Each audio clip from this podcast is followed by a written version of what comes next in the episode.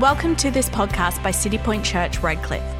We are so happy you could join us and pray that the following message will encourage and empower you. This morning, I want to share with you possibly the ultimate game changer of all time, the ultimate raising of the standard of all time, and that is grace. The concept of grace. And so this morning, I want us to get our head around possibly the most controversial topic in Christianity grace. Grace is something that Christians find really hard to articulate, that we find really hard to get our heads around and understand. And that's the people in the church, let alone the people outside the church. Many times I hear questions, and they're really grace oriented questions. You know, we hear the Pharisaic spirit say, well, that person's abusing grace. We hear um, people who are wrestling with their own faith. What actually is grace? We hear all sorts of questions, whether they use the word grace or not. It actually comes back to grace. I want to tell you, grace is a game changer. It's the game changer for your life. Grace is the story of Scripture. Grace is all the way through Scripture. It is completely scandalous, it's completely reckless, it's completely unmeasurable and without any bounds. It is the complete abandonment of God towards humanity because of his great love for humanity. Grace is enormous and it's probably something we'll never fully understand. But I believe that in order to live our lives properly, we need to have some kind of grasp on what grace actually is. So this morning, as I was praying, uh, leading into this morning, I asked God, what is actually the message you want to communicate this morning? And the message He wants you to walk out with is that you are free and you are empowered. That is grace. You are free and you are empowered. You are free from all those things that are trying to bind you up and hold you back. You are free completely free. Whatever you walked in with this morning, you can walk out without because of grace.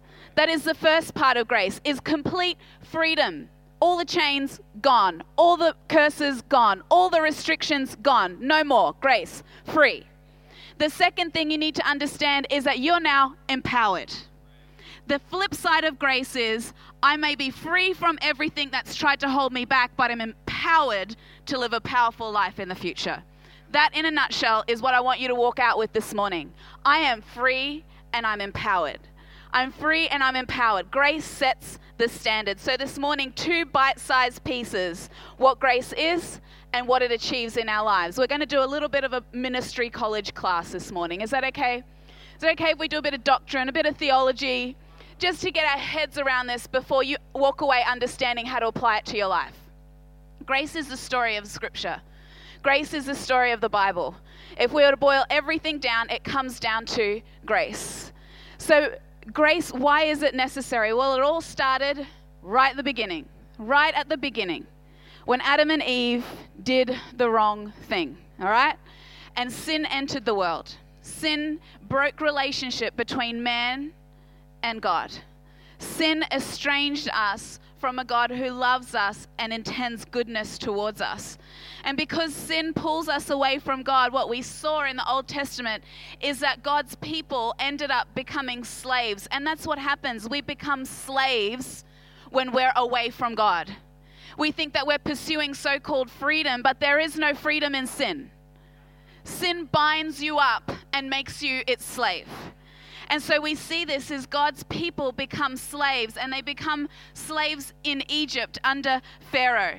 Eventually, God raises up a deliverer named Moses, and Moses brings them out of slavery after 400 years as slaves. That's a long time.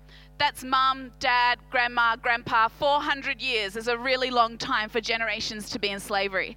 And so they come out of slavery under Moses' leadership, and they're, they're at the foot of this mountain called Sinai.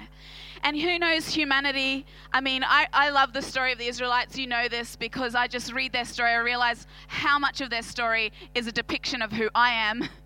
And I realize, you know what? The, all humanity just wants to dot I's and cross T's. We would prefer to fit inside a box and have a checklist than be accountable to relationship.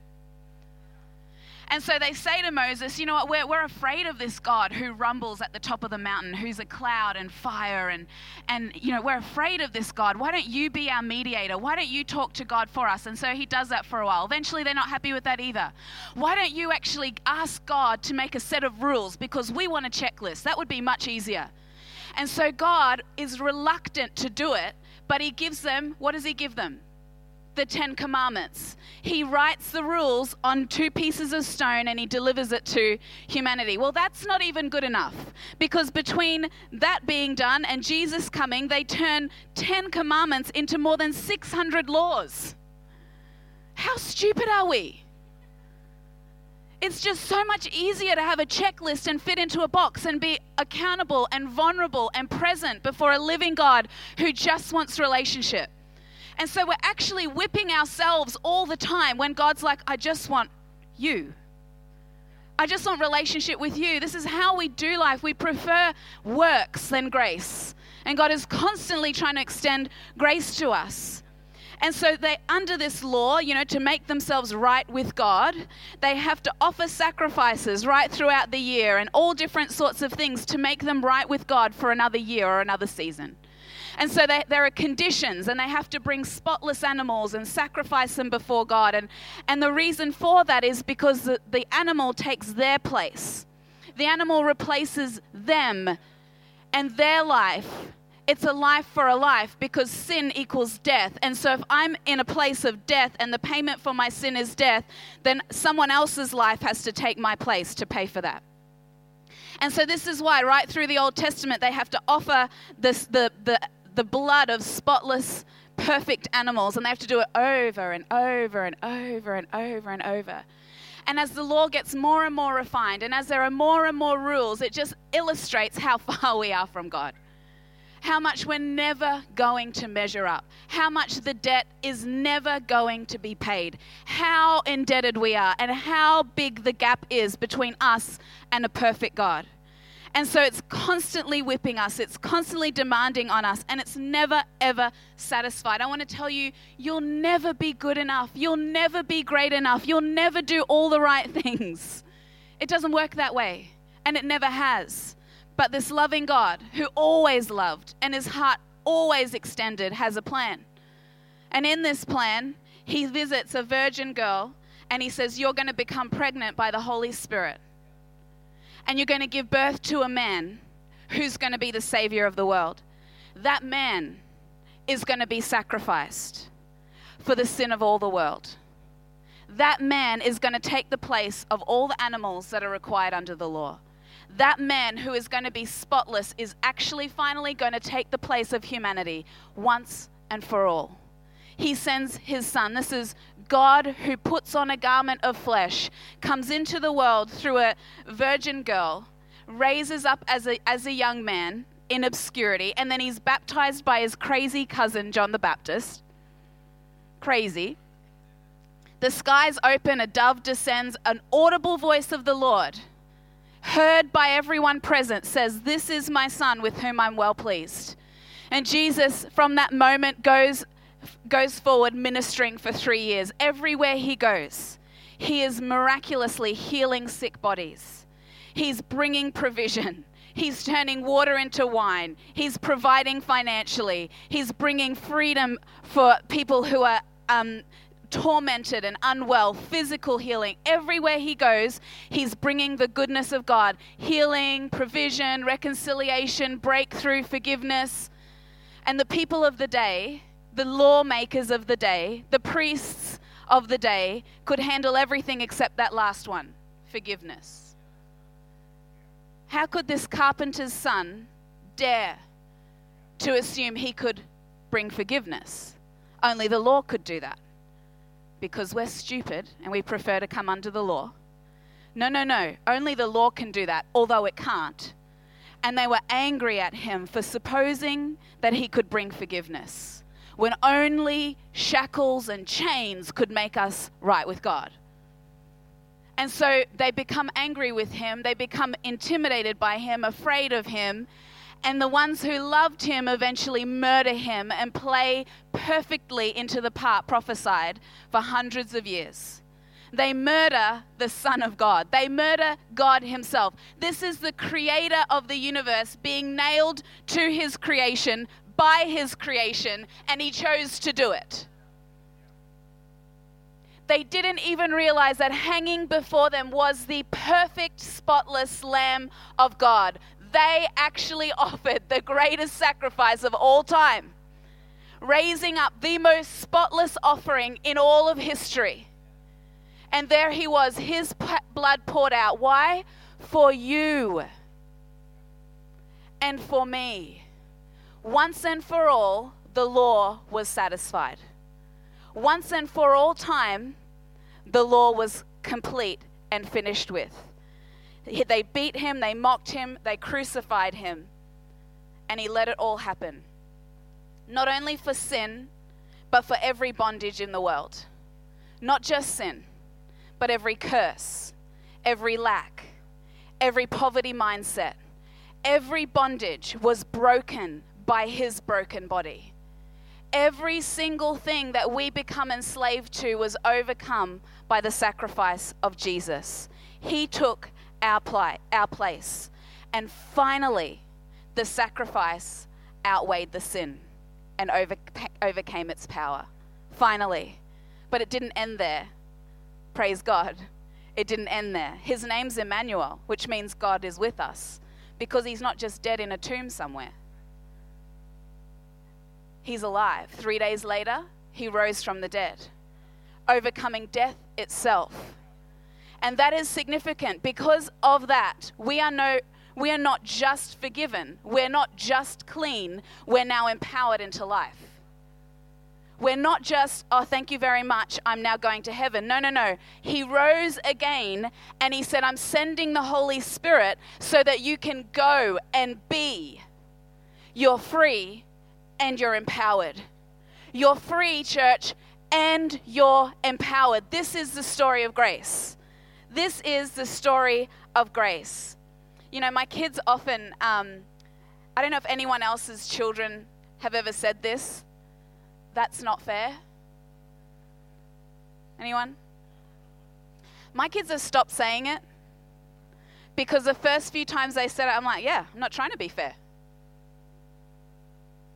I'm trying to be just. It's not about fairness, it's about justice.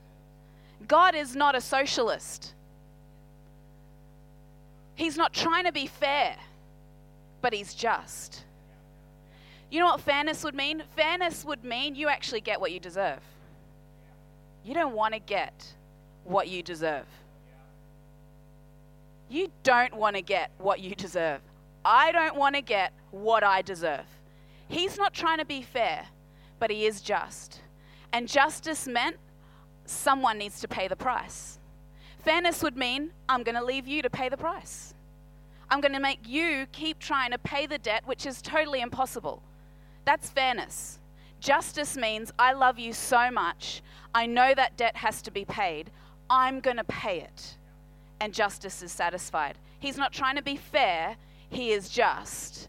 And he pays the debt on our behalf. It is completely reckless. You know, when I received grace, I could hardly believe it. I could hardly believe it. No matter what anyone had said over my life, no matter what I'd said over my own life, Finally, I, I grasped the desperate need I had. I realized how far I was from God, and I could hardly believe that He closed that gap between us. I could hardly believe it. In grace, we don't get what we deserve, we get more than we deserve. We get so much more. So, today, what is grace and what does it achieve? Firstly, a few definitions of grace. I'm going to just like skim through them really, really fast. Grace is the unmerited favor, mercy, and kindness that is bestowed on us through Jesus. Unmerited, undeserved favor. It's unearned, it's undeserved, it's a spiritual blessing. It's shown without regard. There's no regard. He's not a, he doesn't respect one person over another. There is no regard to the worth or merit of the one receiving it. Grace is a privilege. We need to see it as a privilege. Grace is God's will towards us. Grace is the throne of God's unmerited favor. Isn't that awesome to consider He sits on the throne of grace? Grace is the power of the Holy Spirit to meet every evil tendency fully.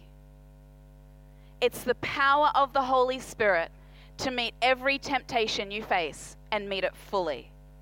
Grace is earthly blessing, that He's going to provide everything we need according to His goodness and His grace. Grace is the blessing of deliverance. If you this morning need deliverance from something, you just need grace. Grace is one of the key attributes of God. Jesus embodies grace. It signifies the goodness of God, and grace is the better, superior new covenant. It's the new law having fulfilled the old law. Grace is unmerited, and grace is empowering. It's the unmerited favor and blessing of God to redeem us even when we didn't deserve it. He paid for our sin so we didn't have to. It's a gift we can't earn, it's freely given to us just because of His love towards us. Grace is undeserved and it's extended to everybody, paid on behalf of everybody. But it's also the fulfillment of everything we try to do. It's the fulfillment of every rule we try to keep. It's the fulfillment of every time we feel like we haven't measured up. Grace is the fulfillment of the law once and for all, Jesus met all those 601 prerequisites and paid for all of it. And he said, I am the embodiment of the law. Come to me, receive what I've paid for you. Come. The law now no longer has any power over you. The law now is not anything you need to try to live up to. Just come to me. I am the fulfillment of the law in Hebrews 8, it tells us that the days will come when I will ratify a new covenant or agreement. In verse 10, I will imprint my laws not on tablets, but on their minds, even their innermost thoughts and understandings, and I will engrave them on their hearts. I will be their God, and they will be my people the better covenant is no longer something written in stone, it's something written on the tablets of a human heart. It's something written in the soul of a person's mind. The greater covenant is who we become rather than something we do out of relationship. And so we're free from the taskmaster of the law. We're made right with him. We receive his righteousness not because of anything we've done, but because of everything he's done and he makes the law obsolete. He abolishes the law because he fulfills it. Now it's just him we look to. What now? People often ask. What now? And this is where the grace questions actually come from. People aren't asking, What is grace? They're like, So now that I've received it, what now? Because if it was just about being free, then why doesn't God just, once we make a decision to follow Jesus, kill us there on the spot and take us to heaven? Right? What do I do now? Now that I've received grace, what do I do now? This is where the questions really come from. And it's vital to understand what it achieves in our lives, what grace achieves. If there are no rules, no law, then what next? Well, grace raises the standard. John 1 John 4 verse 19 says, "We love him because he first loved us." We love him because he first loved us. Grace provokes love and reverence. When I repent and start living out of my love for God, I change. I fall in love with God and out of love with sin. The act of grace brings about repentance, repentance brings about change. When you love God, you hate sin. And so it's not about trying to do the right thing. It's a natural response. So, what the law once demanded of you, it now becomes an organic response. Something that just happens on the inside because the law is written on the tablet of your heart. God raises the standard. James says, James 4, verse 6, grace by the power of the Holy Spirit gives us the power to meet this evil tendency and all others fully. Grace does that. 2 Corinthians 1, verse 12 the grace of God turns them to Christ and keeps, strengthens, and increases them in Christian values. We're righteous because He made us righteous. The result of grace and our love for God is a change in our behavior. 1 John 2, verse 4 and 5 says, So, how do you know if someone is truly in Christ? Whoever says, I know him, but fail to keep and obey his commandments is a liar. The truth of the gospel is actually not in him. But he who keeps and treasures his word, who bears in mind precepts and observes his message in its entirety, truly in him the love of and for God has been perfected. So we know when we're in love with God because we naturally are changing. We naturally are being transformed from the inside out, not the outside in. We have freedom from fear, agitating passion, and moral conflict, which 1 Peter 1, verse 2. Wouldn't that be awesome? Free from fear, agitating passion, and moral conflict. All those conflicts, internal conflicts you have. Our hearts are bound to His, and so we naturally want what He wants. If I could have the musos back up. Here's, here's the clincher. Here's the clincher. To keep on sinning, to remain in a place of moral conflict, does not mean you're abusing grace. It means you have not had a full revelation of it.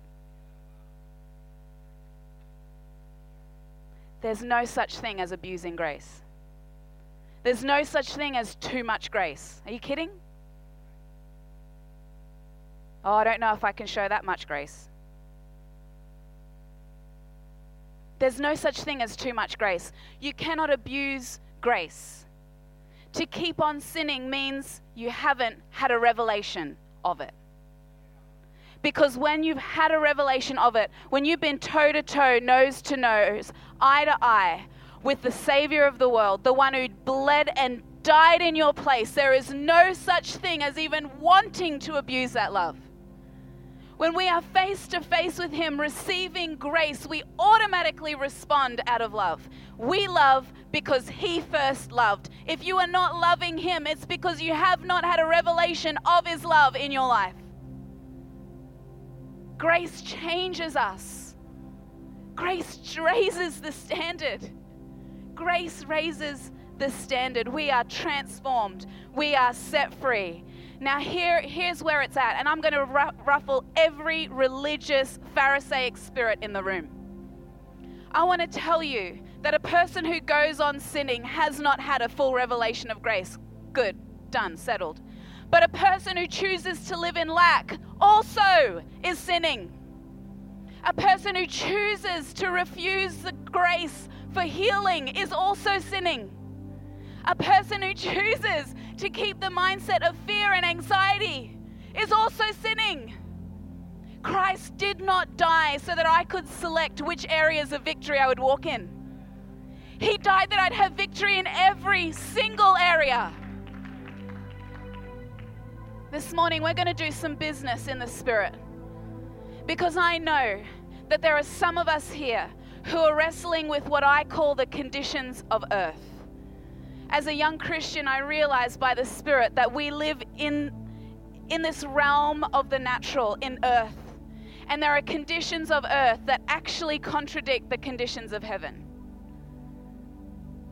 Things like cancer, things like poverty, things like lack, things like bitterness, resentment, unforgiveness Things like pride, things like self preservation, all the conditions of the earth that keep us bound, that actually offend heaven. Jesus died for us to step into the fullness of what heaven provides for us. So, this morning, if you want to stand to your feet, I'm wondering what condition of earth you're bound by today. And I know that the Spirit will be speaking to every one of us this morning about what that is. Would you just close your eyes and reflect for a moment? We're going to sing this song. We're going to sing this song as a moment to reflect, and I want you to consider what is the, that condition that's keeping me bound. That I need to actually boldly, unapologetically come before the face of God, come before grace, and hand over to Him. It might be a financial situation that you've come under and agreed with.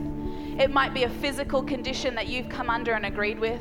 It might be an, uh, an unresolved relational tension that you're harboring and nursing as a pet.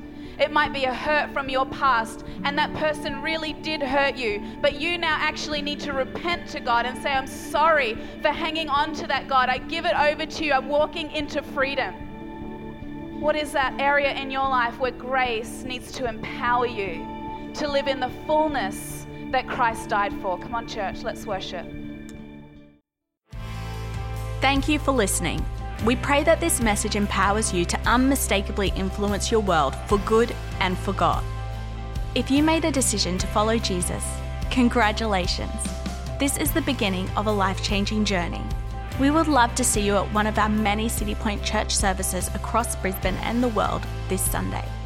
You can find out more about our service times and locations at citypointchurch.com. We're so excited to see you there.